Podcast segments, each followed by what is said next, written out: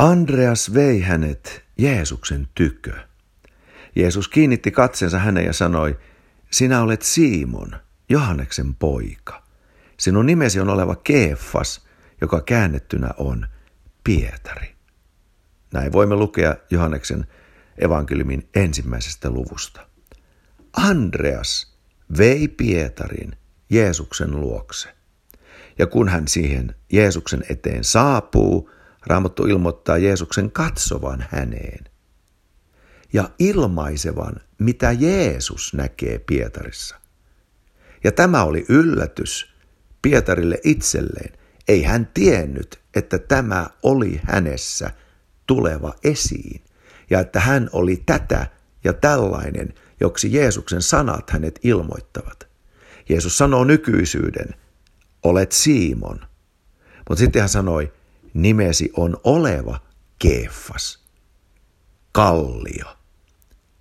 Niin kuin Jeesus sanoi, Pietarin tunnustukselle siitä, että Jeesus on Kristus, hän rakensi oman seurakuntansa, jota helvetin portit eivät voita.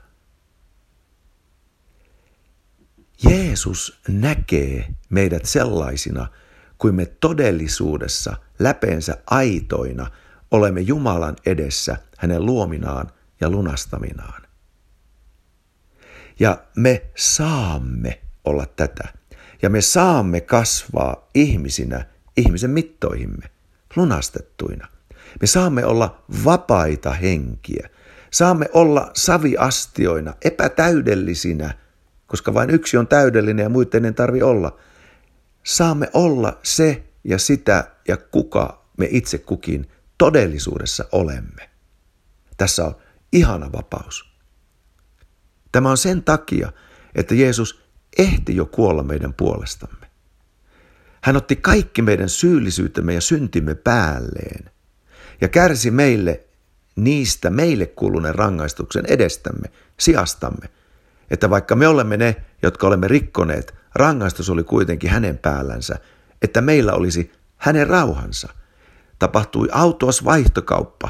Jeesus viattomana otti meidän viallisuutemme päälleen, sovitti meidät Jumala edessä. Ja kun hänet haudattiin, niin kaikki paha haudattiin yhdessä hänen kanssaan. Kaikki olemuksestamme ja olemuksemme hedelmät. Ja sitten kun Jeesus nousi ylös kuolleista, meidät vanhurskautettiin vapaaksi kaikesta vannasta, julistettiin syyttömiksi, velka maksetuksi ja verellä puhdistetuksi. Ja nyt nousimme uusina luomuksina, uusina henkinä, uudessa minuudessa, jumalallisesta luonnosta osalliseksi tulleina. Ja näin me olemme luotu uudesti ylhäältä – ja me olemme ainutlaatuisia sekä luomistyön että lunastustyön kautta. Jokainen meistä olemme erilaisia. Ja Jeesus tietää, kuka sinä olet. Tule hänen luoksensa ja anna hän ilmoittaa sinulle sinun tosi nimesi. Eikä tarvi masentua, jos ei opi täysin tuntemaan itseänsä tässä ajassa, niin kuin emme sitä opikkaan – mutta ikuisuudessa, kuolleista herätetyssä ruumiissamme, ylösnousus ruumiissamme meille kuuluu sitten tämä sana Johanneksen ilmestyksen toisessa luvussa, jakeessa 17. Sille, joka voittaa, minä annan salattua mannaa ja annan hänelle valkoisen kiven ja siihen kiveen kirjoitetun uuden nimen, jota ei tiedä kukaan muu kuin sen saaja. Sinussa on jotakin niin yksilöllistä luomistyön ja lunastustyön kautta, että Jumala haluaa sen pysyvän yksilöllisenä niin mittaamattomassa rakkauden äärettömyydessä, että hän ei suostu jakamaan sitä kenenkään toisen kanssa, vaan ainoastaan yksilöllisesti sinun kanssasi, eli enemmän kuin luihin ja ytimiin saakka, enemmän kuin sinut läpäisevällä totuudella tulet kyllä tuntemaan, kuka sinä olet Jumalan luomistyönä hänen kädestänsä lähteneenä ikuisuusolentona ja lunastettuna ihmisenä. Me tulemme kyllä tuntemaan, kuka minä olen. Se on ihana voitto, joka meitä odottaa. Se on meidän palkintoamme. Halleluja. Sen takia on mieletöntä vertailla itseänsä kehenkään toiseen. Roosevelt, entinen Yhdysvaltain presidentti, onkin sanonut, vertailu on ilon varas. Se varastaa ilon, kun alkaa vertailemaan itseänsä kehenkään toiseen. Ja miten mieletöntä onkaan vertailla itseänsä.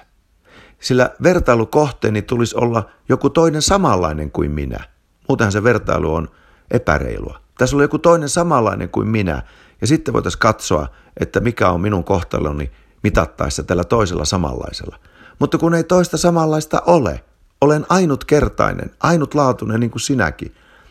Ei sinua voida verrata kehenkään toiseen samanlaiseen, koska sellaista samanlaista henkilöä kuin sinä ei ole olemassa.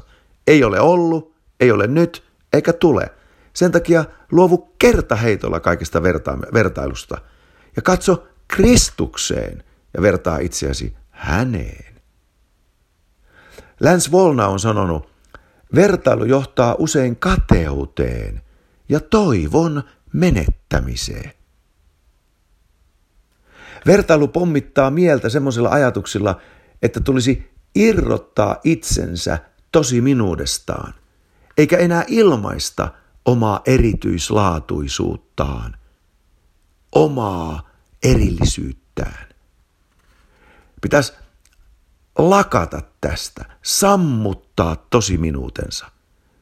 Tämmöisiä ajatuksia alkaa päähän tulla pommitetuksi, kun alkaa vertailemaan itseänsä toisiin. Älä tee sitä.